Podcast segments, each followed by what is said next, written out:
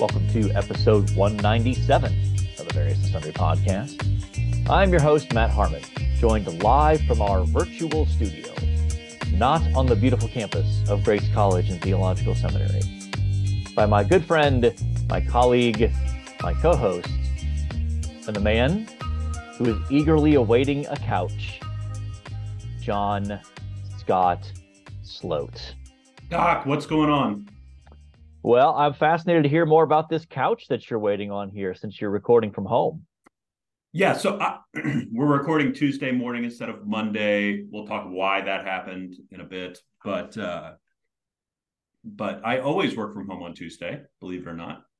Okay. And but I was going to come in to record and then realized that we are going to have a couch delivered. So we bought a new sectional couch for our living room. That's, you know, our living room's an interesting place. It's no TV. It's large, and so we need a big couch in there, and so we went out and bought a couch for the hopes of getting it in time for Christmas, which, you know, October 10th qualifies as in time for Christmas. Yes, it does. Yeah, so I am waiting for their delivery between which I did not know when I asked to do it a virtual recording. They told me 3 to 6. They gave me that time frame that they will deliver the couch.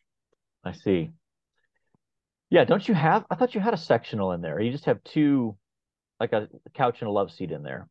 So we had a sectional in there, but it was just too small for the room. It just looked really tiny, and so we wanted something bigger, something that filled up a little bit more space. So that's why. So we moved that down to the basement. We now have ample seating in the basement for sports, movies, things like that. Okay. All right. Well, if you would like to get in touch with John and find out more about where he bought his couch, you can reach us on Twitter at VNSPod. You can email the show, variousandsundrypodcast@gmail.com. You can find us on Facebook and on YouTube. And of course, we would love for you to leave a 5-star rating of the program. All right, John, let's jump right into the sports here. There's a lot going on. This is a busy month. Yeah. So let's start NFL, since that's your jam. Okay. Tell us about the Jets this weekend. The Jets had a gritty win. So they went into Denver for the third year in a row, believe it or not. I think that was our third year in a row going into Denver, or at least playing the Broncos. And we beat Russell Wilson and a late career Sean Payton. I think that's fair to say. Maybe, yeah. Is that fair? I mean, he seems to have put on some weight. Yes, and he seems to do not quite as good of a job as he did in New Orleans. That's at least my feeling watching him. Yeah, though in fairness, I'm not sure he has the same level of talent to work with. Sure. Yeah, Drew Brees is not there anymore. I don't think, definitely late career Russell Wilson. Yeah, I think Russell Wilson might be playing himself out of the Hall of Fame right now. I mean, just not looking good. Anyway, Zach Wilson was serviceable, made some good passes, put points on the board. The defense had a defensive touchdown. We had another safety, which is just weird, but yeah, it was a good win, something we can build on. You got to beat the teams you're supposed to beat, and that's what we did. And so, at this point, how optimistic are you that the Jets can make the playoffs? You know, a lot of people had us starting 1-3 anyway, even with Aaron Rodgers. So, I think I feel okay. I'm hearing that his rehab is going well, and he's hoping to make a January return to the team. So we'll see. We'll see. But the Jets are 2-3, correct? 2-3 now, right? Yeah. But before this week, they were 1-3. Okay. They got an outside shot. I think they're in the hunt, as the graphics around Thanksgiving will say. Okay. All right. Anything else in the NFL landscape that caught your attention? So I was at a wedding all day, so I did not catch very much football, NFL football. I saw that the Bears won on Thursday. Yes. And Justin Fields played really well. Did the Texans win as well? That I don't think they did, though. Again, C.J. Stroud is playing well. Yeah, that's what I was alluding to. I think C.J. Stroud is playing pretty well. The Jaguars beat Buffalo in London. Yeah. Which who saw that coming? Yeah, though, I don't know. I think when you add the element of flying across the ocean and playing a game that's at a very different times, you know, it's like, I just think that's weird. Yep. And, you know, that's not to give the Bills an excuse, but, you know, it does open the door for more fluky things happening, I think, than if this game were just, you know, in Jacksonville or in Buffalo. Yeah. I think the 49ers are very good. Yeah. I think the Eagles are very, very good. The Lions are very, very good. And I believe they are three NFC teams right there. So that's going to be interesting to watch those three make their way into the playoffs. The Carolina Panthers are very, very bad. Yes. Very, very bad. The Arizona Cardinals are very, very bad. And quite frankly, I'm not sure the Vikings are very, very are good at all. Yeah. So anyway, that's my NFL roundup assessment. Yeah, I was trying to see here real quick if I could find the Texans score. I was pretty sure they lost. They lost by 2 to the Falcons, another not very good team. But C.J. Stroud threw for 250 yards, touchdown, no interceptions. That's what you like to see. Yeah, he has yet to throw a pick through 5 games as a rookie. Great. That's actually, he set the record for most pass attempts as a rookie without an interception. So, yeah, I think he's doing well. Let's see. Let's move on to college football. Okay. Busy weekend in college football. We'll start with Ohio State. They struggled early. Played arguably about as poorly as you could imagine them playing in the first half against Maryland.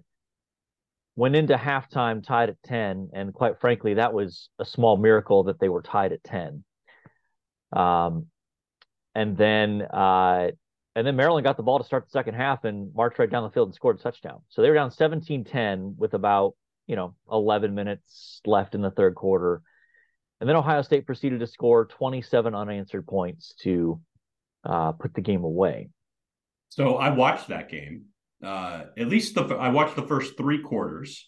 Okay. At Buffalo Wild Wings with my wife's extended family, which are Ohio State fans, who most are Ohio State grads.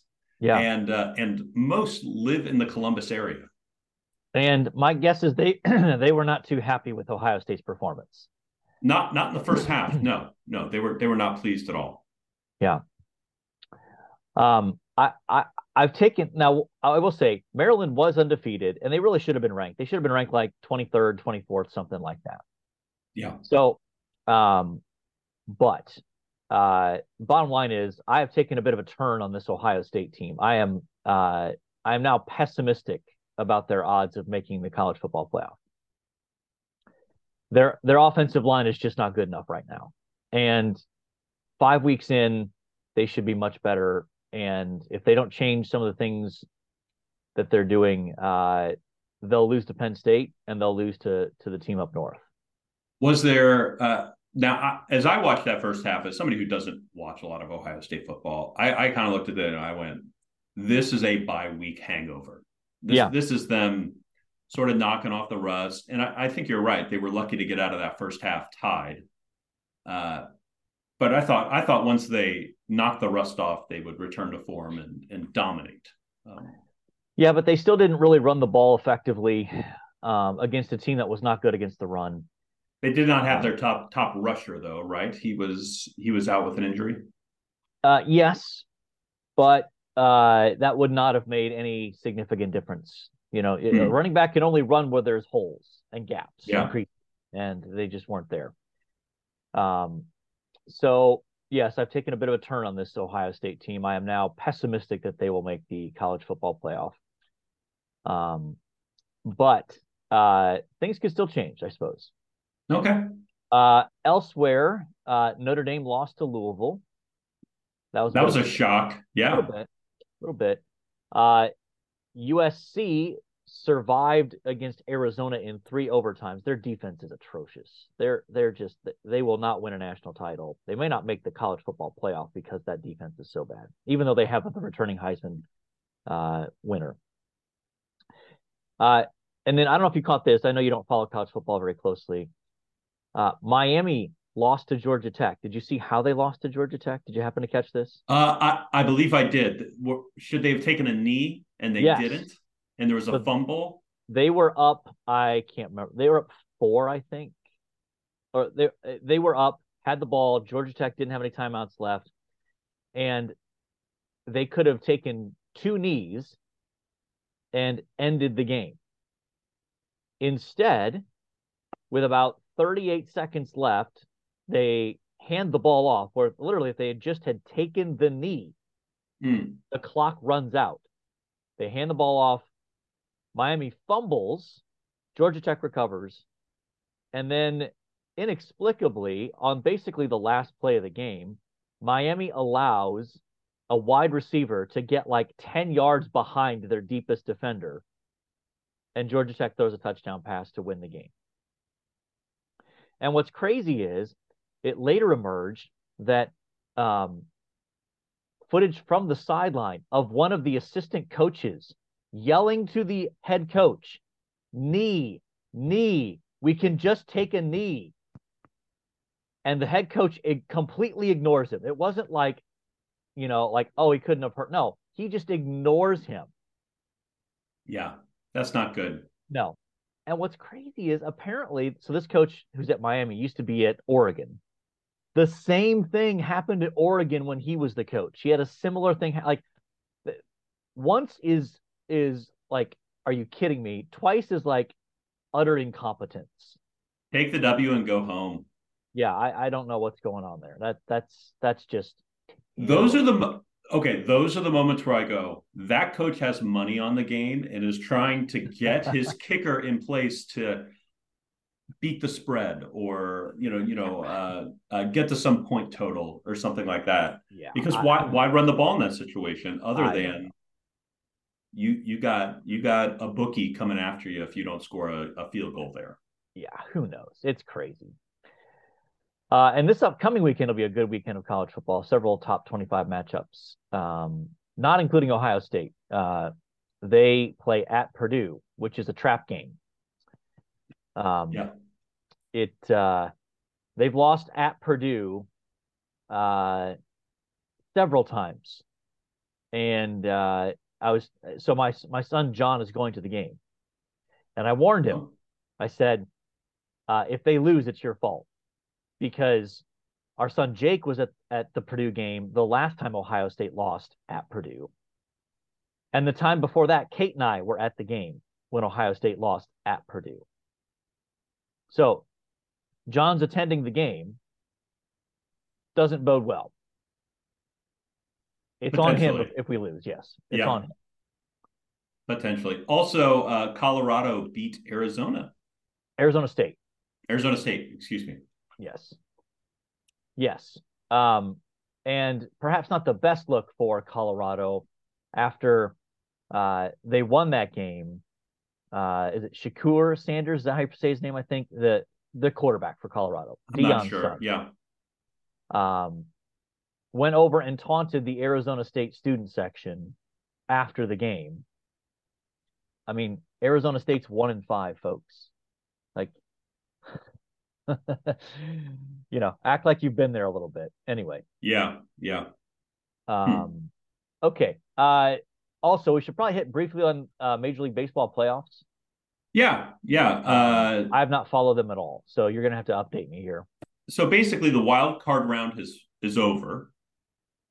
They play a best of 3, and Arizona, Philadelphia, Texas, and Minnesota all advanced out of those, sweeping their opponents. So No three-game series in that. And now we're in the middle of the ALDS and the NLDS, so the Divisional League Series. And the series between Minnesota and Houston is tied one apiece.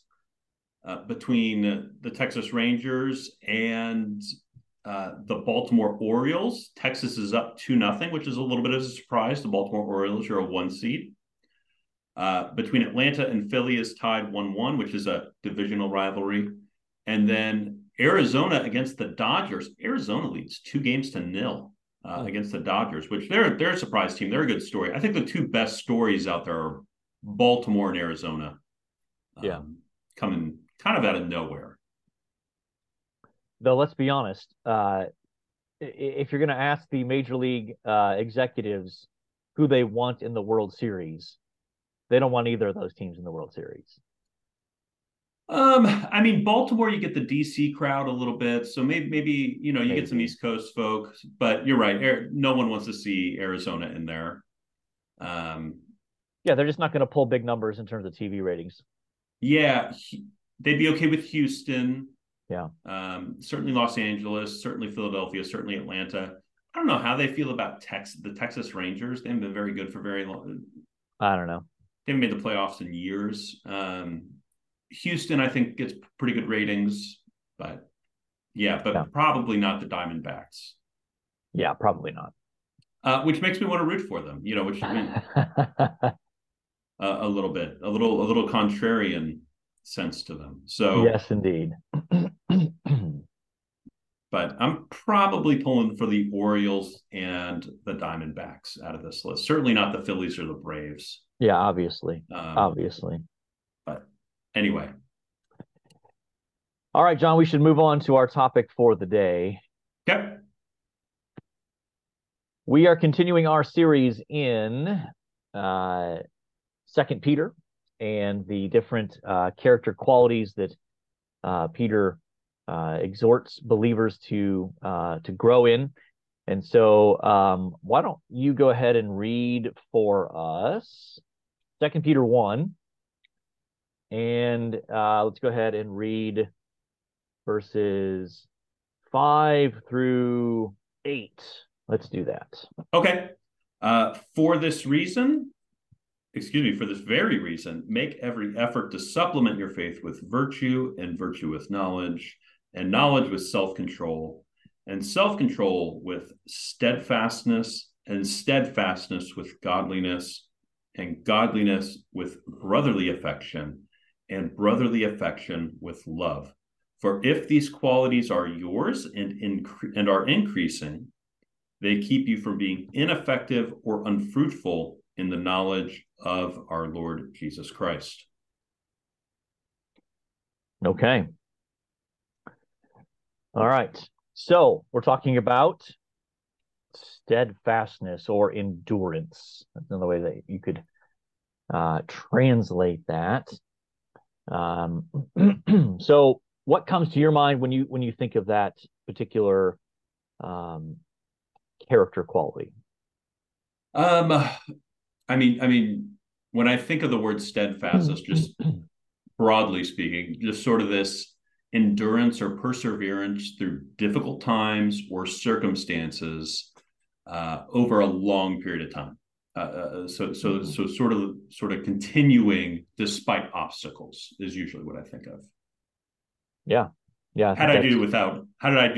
Is that the notes? Sure. The capacity to hold out or bear up in the face of difficulty. I think you pretty much nailed it there. Yeah. I'll give you full marks on that one. I appreciate it. How do you see this relating to, because I think seeing this virtue, it's impossible to see the virtue of steadfastness without its relation to self-control. How do you see the two of those interacting? Yeah, I mean, I think they're certainly related. I mean, I think it's going to be difficult to endure in the face of hardship if there is no self-control, right? I mean, ultimately, enduring in the face of hardship, with a lack of self-control, you're probably going to end up either giving up, if the circumstances in one sense allow that. Sometimes they don't, or you can easily become bitter and angry towards God. It is certainly understandable that when we are faced with difficult circumstances, that we are tempted to be bitter or angry towards God, especially if you have a robust doctrine of God's sovereignty, right? Mm-hmm. If you firmly believe in God's sovereignty and believe in his omnipotence, that he's capable of removing you from that hardship, then the fact that he doesn't raises questions in your heart and mind. And so if you don't have a measure of self-control, I think you end up far more easily giving into either bitterness or anger towards God. No, that's a good word. I also think this idea of steadfastness, this sort of endurance through difficulty, through struggle, through strife, really pushes back on some of those prosperity gospel notions, right? Sure. That if you develop your faith, if you sort of believe the right things and believe it strongly enough, mm-hmm. you're going to get everything you want. Life is going to be easier. Your cancer is going to go away. You know, all your legs will be the same length. I think embedded in the word steadfastness is sort of this idea that just like, hey, yeah, Christian life is great. It's hard. There's going to be obstacles. There's going to be struggles. There's going to be frustrations that come out as you continually grow and grow and grow. Yeah, for sure. For sure. I think, there's a sense in which the reason that steadfastness is necessary or endurance is necessary is because of the not yet of the Christian life. Yeah. That what God has promised us, there's still a lot of not yet to come. And so as a result of that, there's a need for being steadfast in the midst of waiting for that to happen, waiting for the fulfillment of God's promises, and realizing that you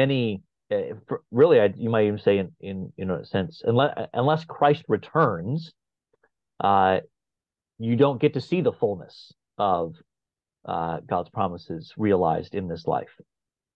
So I think that's a big piece of it. And that's also honestly why when you look biblically, this term shows up a lot in the book of Revelation. The idea of being steadfast or enduring to the end. There's a lot of statements in Revelation that uses the same Greek word that have the sense of the one who endures to the end, will receive this blessing and that sort of thing. So it makes sense that it shows up a lot in a book like that. And I also believe it's the same Greek word used in Romans 5, correct? Yes. Yeah. Oh my goodness, where's the actual verse? Verses 3 and 4. 3 and 4. Rejoice in our sufferings, knowing that our sufferings produce endurance. And Paul goes in Romans goes as far as to say that endurance produces character. Through these difficulties, there is something sharpening and changing of us in there. Yeah. And then even later there in Romans 15, Paul says that one of the reasons God gave us Scripture is to produce steadfastness or endurance. That's Romans 15, 4 and 5, as we learn from those who've gone before us. So it is striking that even as you think about how do we grow in this area, it's refreshing in one sense that God says, I gave you Scripture for this very reason. Like, so you can grow in this area, I've given you Scripture. So that you can not just read it in some sort of, quickie soundbite kind of way, but to reflect on it, to think about it as a means of building that endurance that we need. Yeah, no, that's a good word. I think here's an issue I'd like to raise, which I think this could get us in a little bit of trouble. Not like getting us fired trouble, because of course that's the number one rule of the podcast is don't get fired. But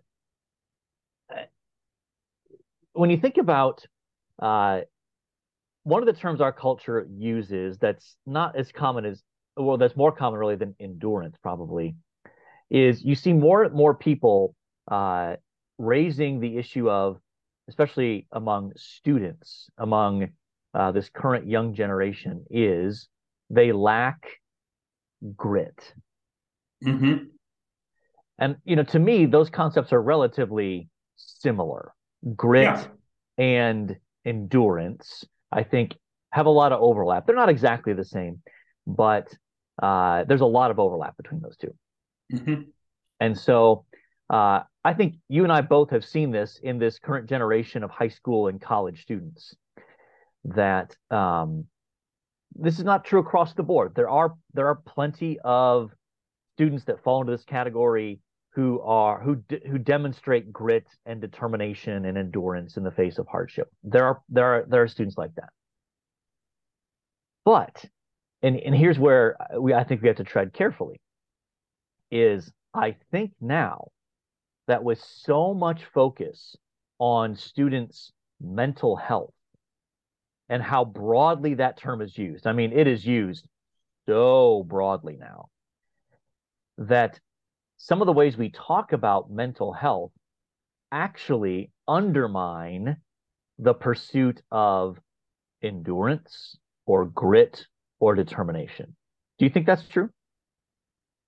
In some ways, yeah. Yeah. I mean, I will say, like, so the researcher who sort of popularized the term grit is Angela Duckworth. I don't know, familiar with her? She has a book called Grit, but she's out of the University of Pennsylvania, and has a whole center where she studies this. And one of the studies she comes across is grit, broadly defined, grows as you get older.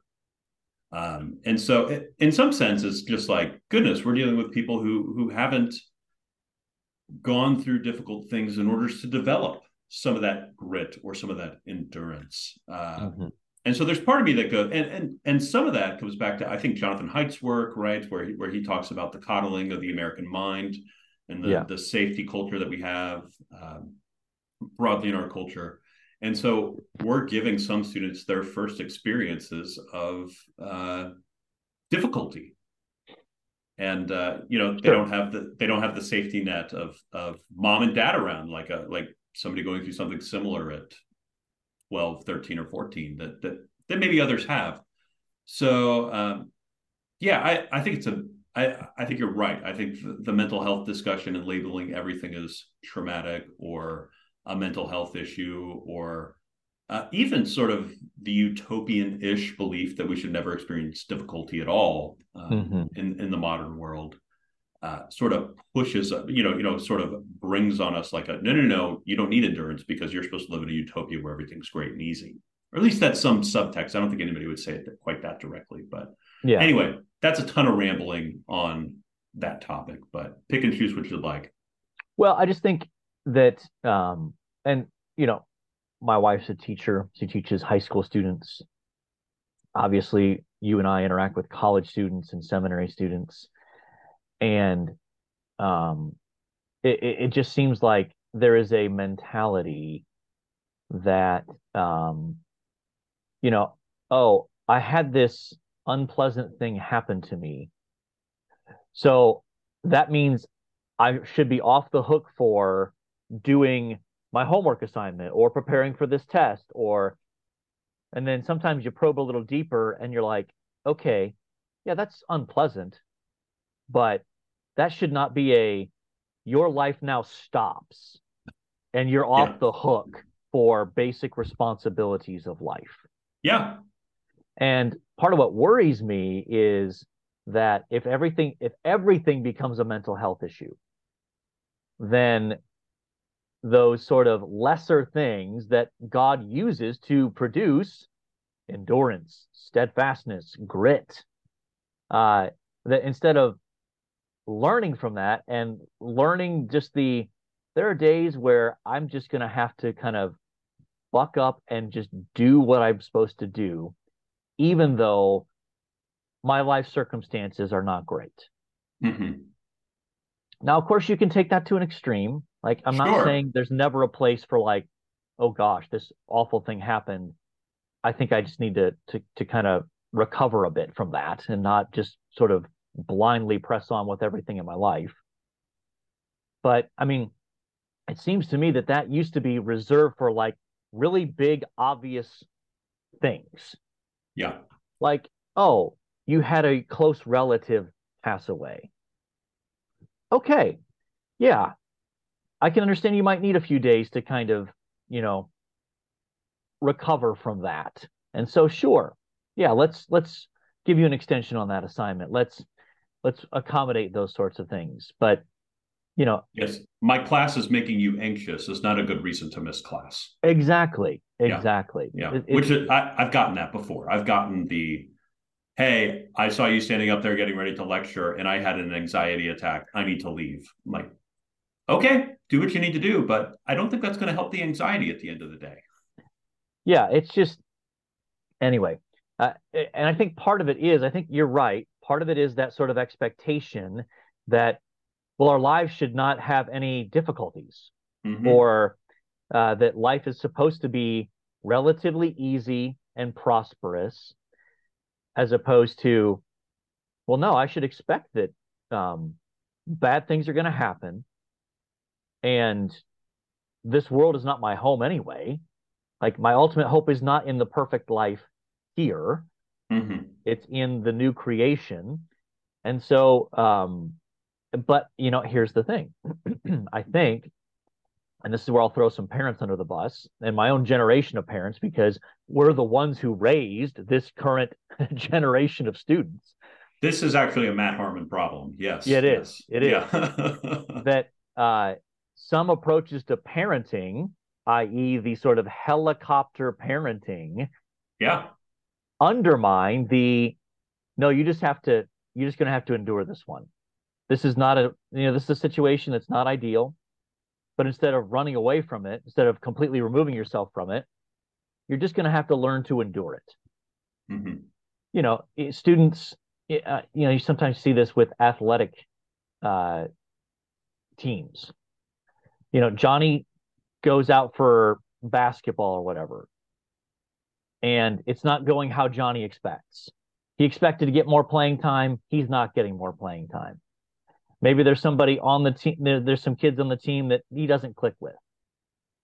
So as a parent, do you step in and be like, okay, it's okay that you quit.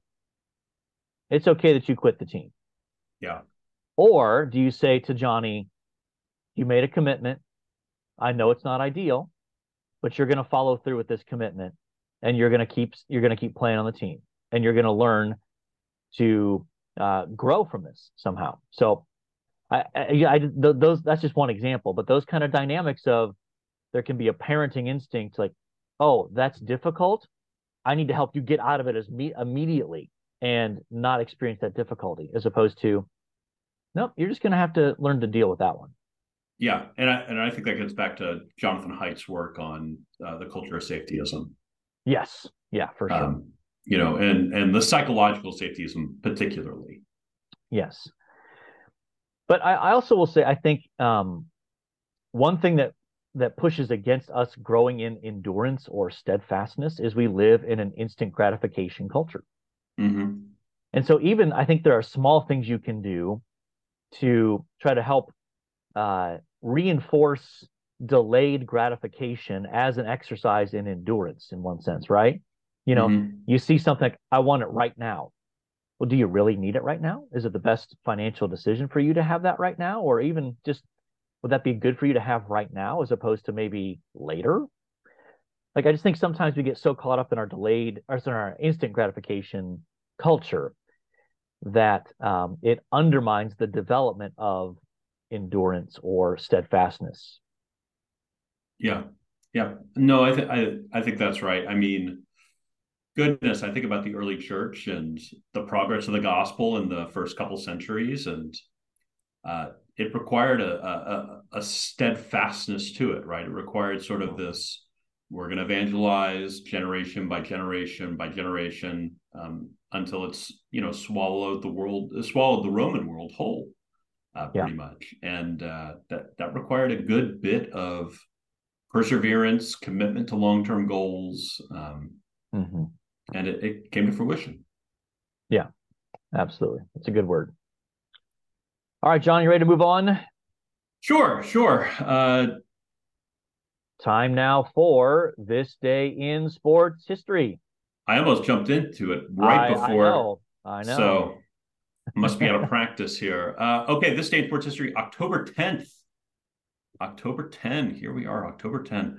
1920, the Cleveland Indians outfielder Elmer Smith, I can pronounce that one, hits baseball's first ever World Series grand slam. Teammate Bill Wambsganss makes the first unassisted World Series triple play in Game 5.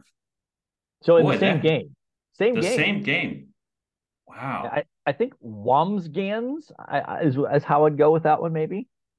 I feel like I think I was pretty close to what you just said there. 1976, Greece's 98-year-old Dimitrion Yordanidis. How was that? Yordanidis. Yordanidis is the oldest man to compete in a marathon. He finished in 7 hours and 33 minutes.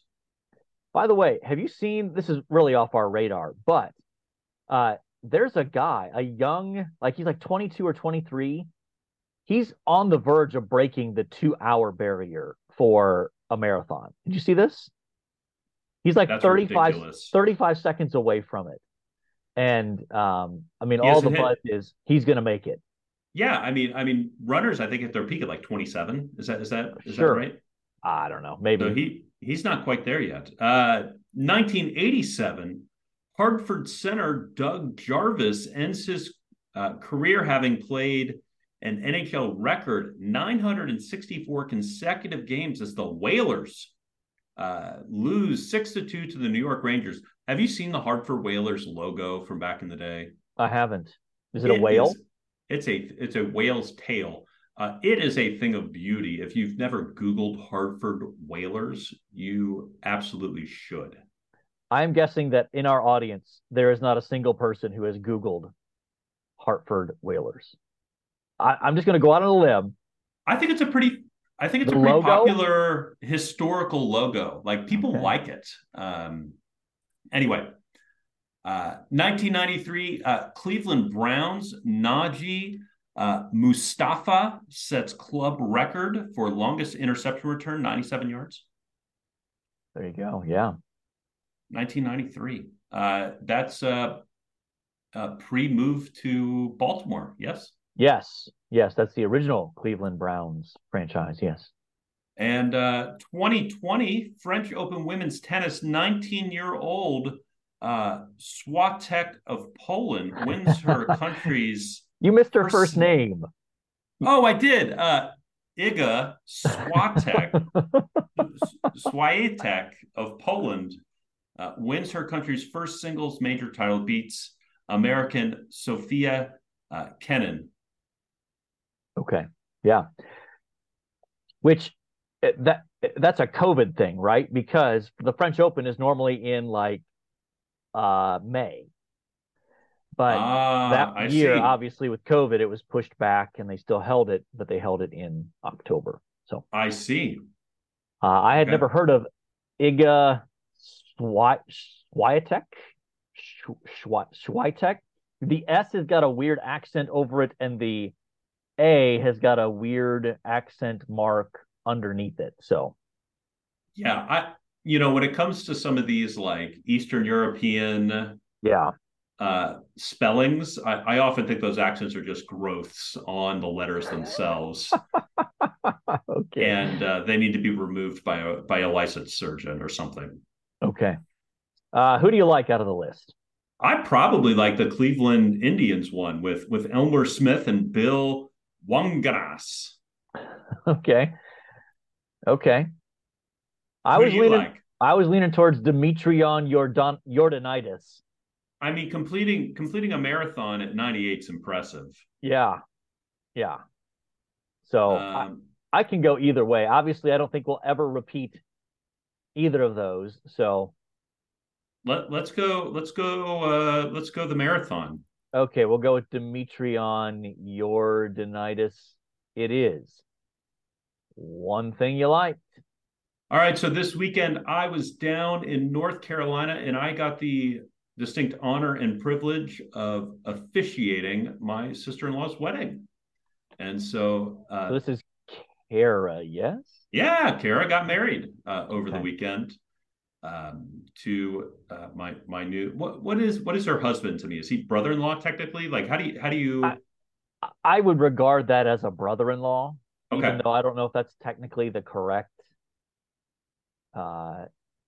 I don't know. I mean, yeah, I'd go with that. So his name's Samuel. I know he's dropped in and listened to a couple of episodes from time to time. Okay. But I do not think Kara is a listener in any stretch of the imagination. But their service was awesome. A ton of fun to officiate. A very fun wedding to be a part of. It was a good time. Excellent.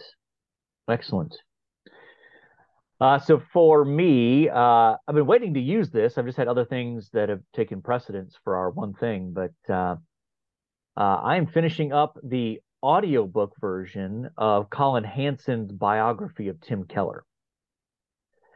And part of what makes the audio version better is that they included audio of Timmy Kay and some of his sermons.